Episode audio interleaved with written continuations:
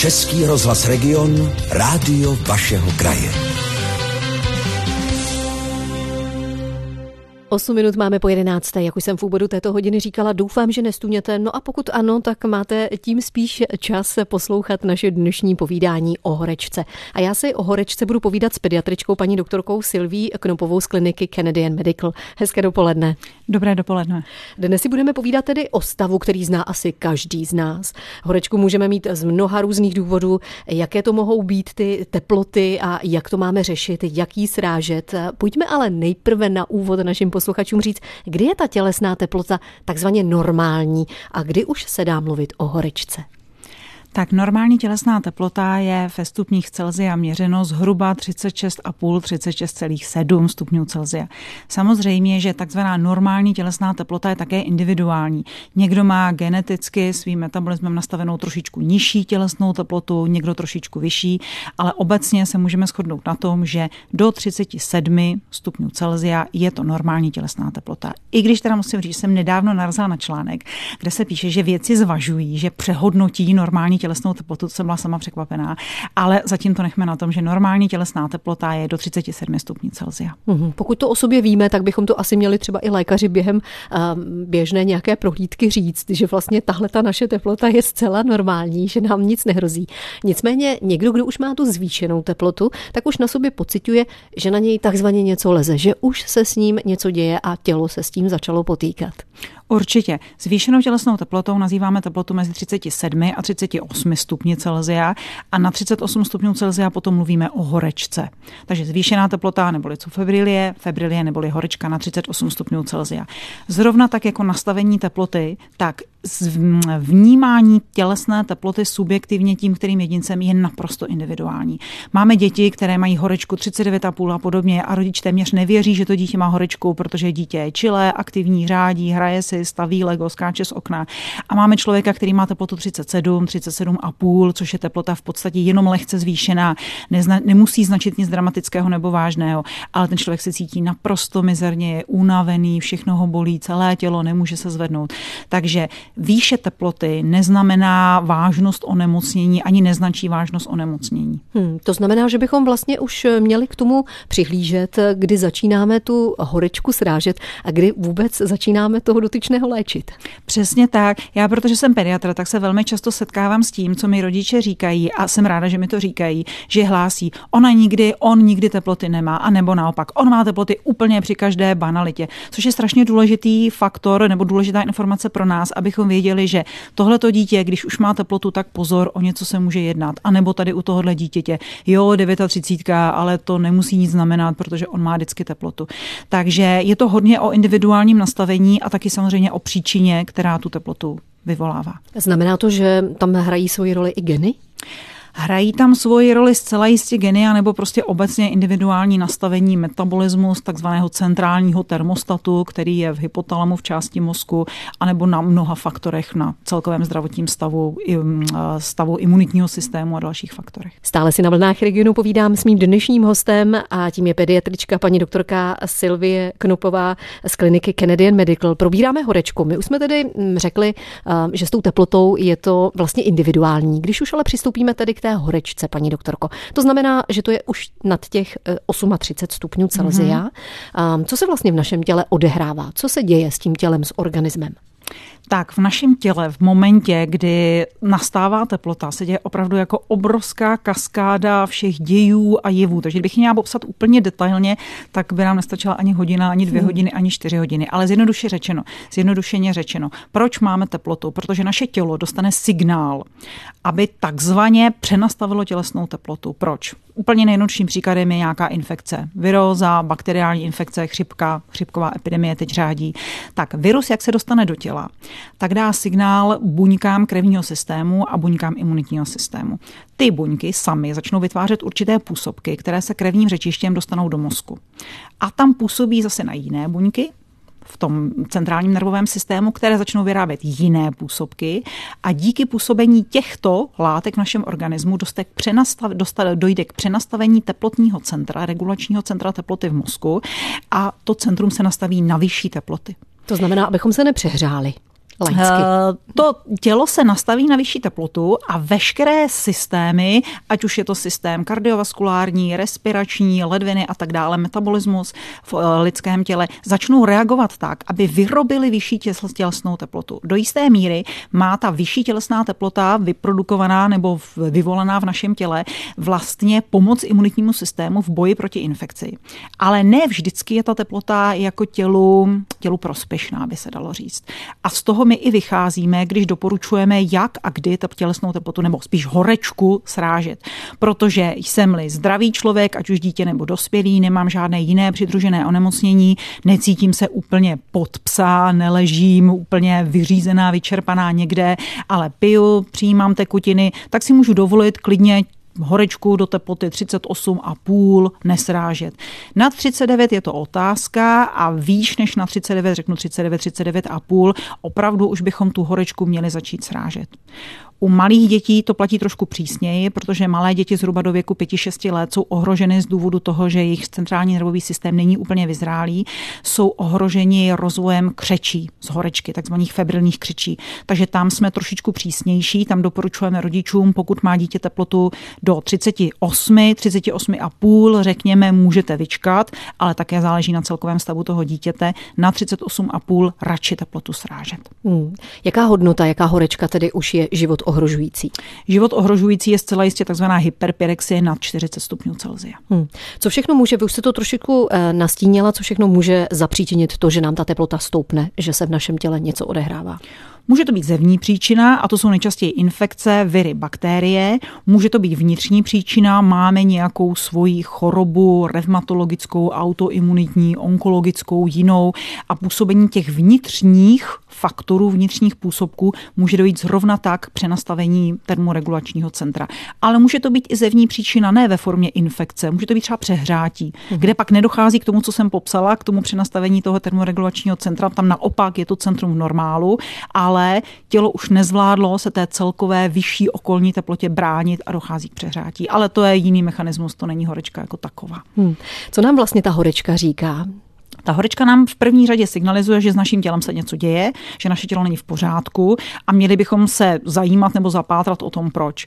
Pokud mám k tomu příznaky klasického běžného nachlazení, mám rýmu, mám kašel, škrábe mě v krku, bolí mě svaly, bolí mě klouby, jinak celkově jsem zdravá, s ničím se neléčím, mohu to uzavřít, jedná se asi o nějakou virózu, chřipkovou virózu nebo jinou a mohu se léčit naprosto běžně. Doma, klid, tekutiny, eventuálně ty léky na teplotu. Rozebíráme stále horečku s mým dnešním hostem co jí může způsobit, jak a kdy ji srážet. O tom si povídám s pediatričkou paní doktorkou Silví Knopovou z kliniky Canadian Medical. A my jsme tedy m, už ulehli do postele v tom předešlém vstupu. Říkali jsme si, že to můžeme tohle všechno zvládnout sami, pokud je to skutečně nějaká viróza. A většinou si říkáme, přes víkend to vyležíme. Co když se nám ale neuleví? Ani po tom klidu na lůžku, ani po tom teplém čaji, ani vlastně po nějakých tišících lécích, které by měly tu teplotu srazit. Měli bychom se vypravit skutečně k lékaři?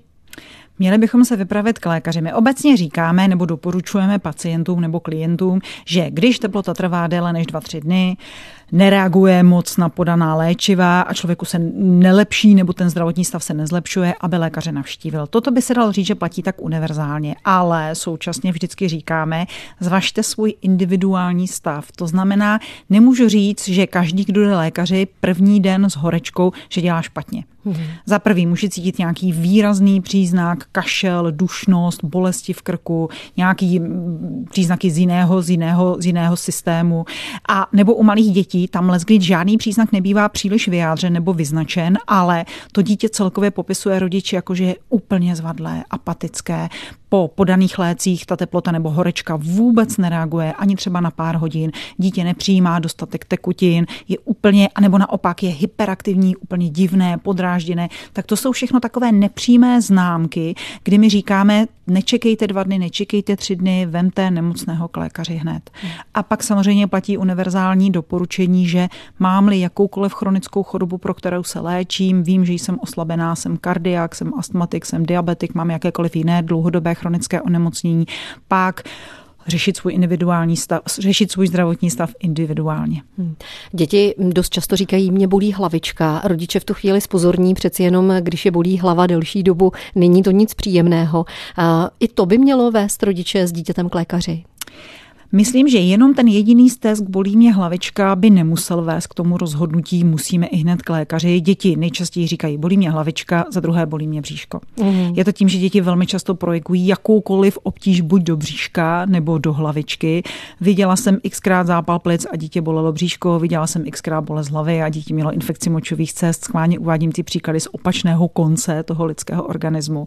Takže dítě, příklad, má horečku, říká, bolí mě hlavička, horečku má opravdu vysokou, řeknu 39, ještě vyšší, dám lék na teplotu, dbám na to, aby dítě mělo dostatek, dostatečný příjem tekutin. Pokud hlavička bolí čím dál tím víc, ani po tom léku se neulevilo, po klidovém režimu, po tekutinách, dítě vypadá čím dál tím hůř, nečekám dva, tři dny a opravdu jdu k lékaři.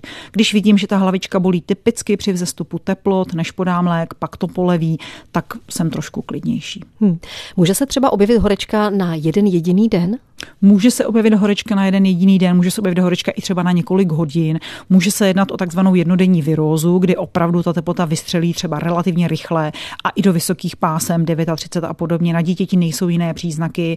Maminka třeba ani dítě kolikrát nestačí nechat doma, protože dítě jako jde ráno do školky vypadá dobře, ze školky volají učitelky, že dítě je nemocné, maminka si pro něj přijde, druhý den jsou doma, horečky už vůbec nejsou, třetí den jdou k lékaři, protože říkají, co to bylo, my na dítě nic nenajdeme. Ano, takové případy mohou být být.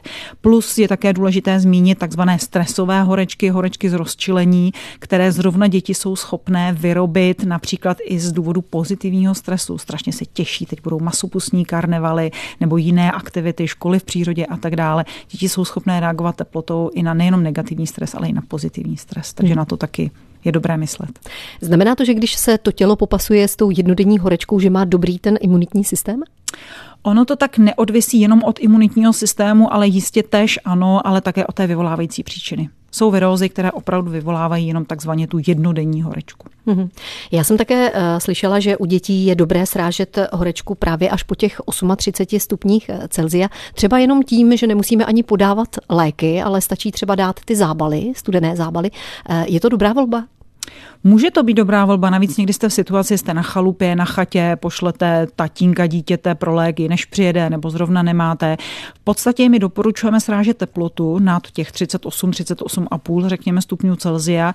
A jestli zvolíte primárně fyzikální metodu chlazení, to znamená zábal nebo sprchovlažnou vodou, nebo tu farmakologickou, to znamená paralen, ibuprofen v případě dětí nejčastěji, je víceméně jedno ale ta vysoká horečka by se srážet měla. Ještě chvíli si budeme povídat o horečce, co jí může způsobit, kdy a jak srážet. To právě probíráme s pediatričkou paní doktorkou Silví Knupovou z kliniky Canadian Medical.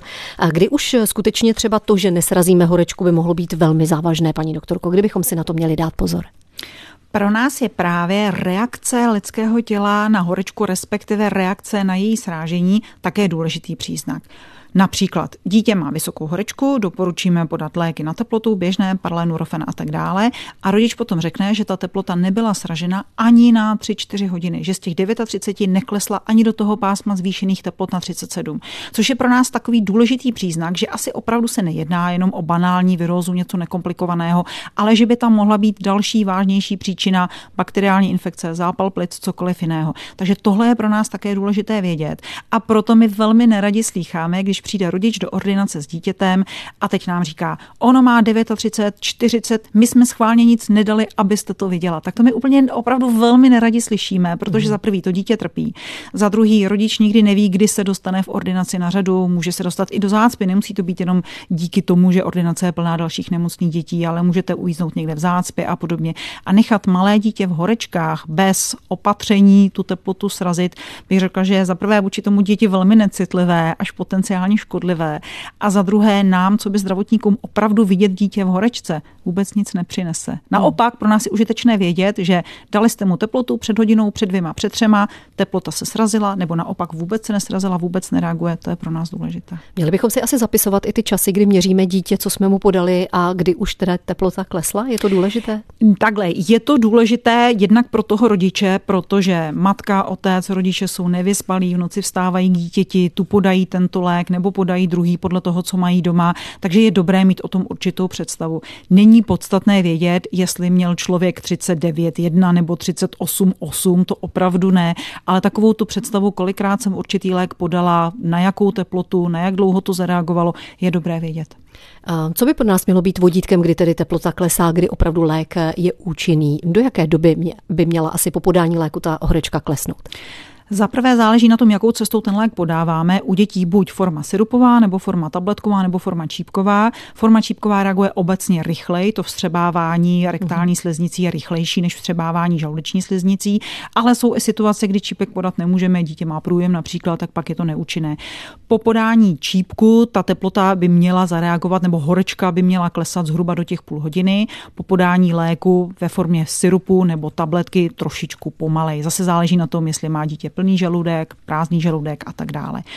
My obecně říkáme, že pokud teplota nebo horečka, pořád říkám teplota, myslím, že malé horečku, na podaný lék vůbec nereaguje, to znamená, že ani na 3-4 hodiny nesklesá. Z toho vysokého pásma nečekám do normy, ale čekám aspoň do pásma zvýšené teploty, to znamená na těch 37, 37 něco, tak to může být alarmující příznak. Pokud sklesá na 3-4 hodiny, někdy i 5-6 a pak jde zase nahoru, dítě zase při tom zestupu horečky je trošičku horší po podání léku nebo potom chlazení, fyzikální metodě chlazení zábalu či sprše vlažnou vodou teplota zase na pár hodin sklesá, tak to je obecně příznivý vývoj mhm. nemoci. Měli bychom si určitě také pozorně přečíst příbalový leták nebo snad ani nekombinovat eh, určitý lék. Na tu kombinaci léků se názory různí. Říkáme, že je-li horečka vysoká, podáváme lék ať už paracetamol nebo ibuprofen, bavíme se o dětských pacientech a není potřeba léky kombinovat, pokud horečka vydrží sražená zhruba na těch 6-8 hodin. Pokud ale, a to nemusí se jednat o vážnou nemoc, ale může být opravdu běžná, teď zrovna mm, objevující se chřipka a horečka sklesá u dítěte na 3-4 hodiny, ale jde další a opět vzrůstá a opět do té vysoké, vysoké úrovně přes 30 38,5 nebo 39 stupňů, tak potom ty léky nebo ty metody chlazení musíme kombinovat. Hmm. Není to potřeba, pokud ta teplota vydrží sražená, horečka vydrží sražená na těch 6-8 hodin, ale pokud jde takhle rychle nahoru, tak pak ta kombinace je potřeba. Obecně se vždycky člověku k večeru přitíží. Čím to asi tak bývá? Ono to souvisí s tím nastavením toho teplotního regulačního systému v lidském organismu. Obecně v raních nebo v brzkých ranních hodinách, třeba čtvrtá, pátá hodina raní, je teplota lidského těla nejnižší a v odpoledních podvečerních je teplota tělesná vyšší. Takže to souvisí i s tou horečkou, proč kde ráno dítě, vezmete k lé, dítě vezmete k lékaři a dítě vůbec teplotu nemá. Vypadá to, že všechno je na dobré cestě a odpoledne večer další vzestup horečky. Takže s tím toto také souvisí. Plus samozřejmě s tou vyvolávající příčinou. A ještě se mám neodpověděla na ty příbalové letáky u těch jednotlivých léků. To je velmi důležité. Vždycky, do, vždycky doporučujeme, řešte medikaci nebo dávkování medikace podle hmotnosti dítěte, uhum. protože je-li v příbalovém letáku uvedeno pro děti rozmezí od jednoho do pěti let podávejte takovou dávku, tak je každému rodiči jasné, že mezi rokem a pěti lety života ta hmotnost se zásadně liší. A zrovna tak jedno dítě v pěti letech váží tolik, druhé dítě v pěti letech váží polovinu. Hm. Takže medikace u dětí vždy odvislá od hmotnosti. Možná ještě na závěr by mělo zaznít, eh, na co bychom neměli při horečce zapomenout, asi na dostatek tekutin. Když dítě nemá chuť k jídlu, což je asi logické, tak eh, nebudeme toliko nutit, ale eh, pít by asi rozhodně mělo. Přesně tak, jednoznačně. Dostatečná hydratace je vlastně i základní předpoklad toho, abychom byli v terapii té horečky úspěšní, protože pokud tělo nemá dostatek tekutin, tak ani ty podané léky, byť podané v dobrých dávkách, podané ve správné frekvenci, tak nemusí dostatečně zabírat. V podstatě každý vzestup tělesné teploty o jeden stupeň zvyšuje požadavek těla zhruba o 12-15% na příjem tekutin. Takže ano, dostatečná hydratace je absolutně zásadní. S jídlem je to těžší, protože rodič má vždycky strach, on vůbec nic celý den nejedlo to nebohé dítě a tak dále, ale stačí třeba jenom opravdu kousek pečiva, kousek něčeho, kousek banánu. Pokud dítě vůbec nechce, nenutím, ale tekutiny ty opravdu nepodkročitelné jsou příjem tekutin. Já vám moc děkuji za zajímavé informace, které jste nabídla k dnešnímu tématu našim posluchačům. O horečce jsem si povídala s pediatričkou paní doktorkou Silví Knupovou z kliniky Canadian Medical. Tak si popřejeme hodně zdraví, když máme tu eh, chřipkovou epidemii a ty virózy a někdy příště na regionu na Já děkuji za pozvání a také hodně zdraví přeju všem. Český rozhlas Region, rádio vašeho kraje.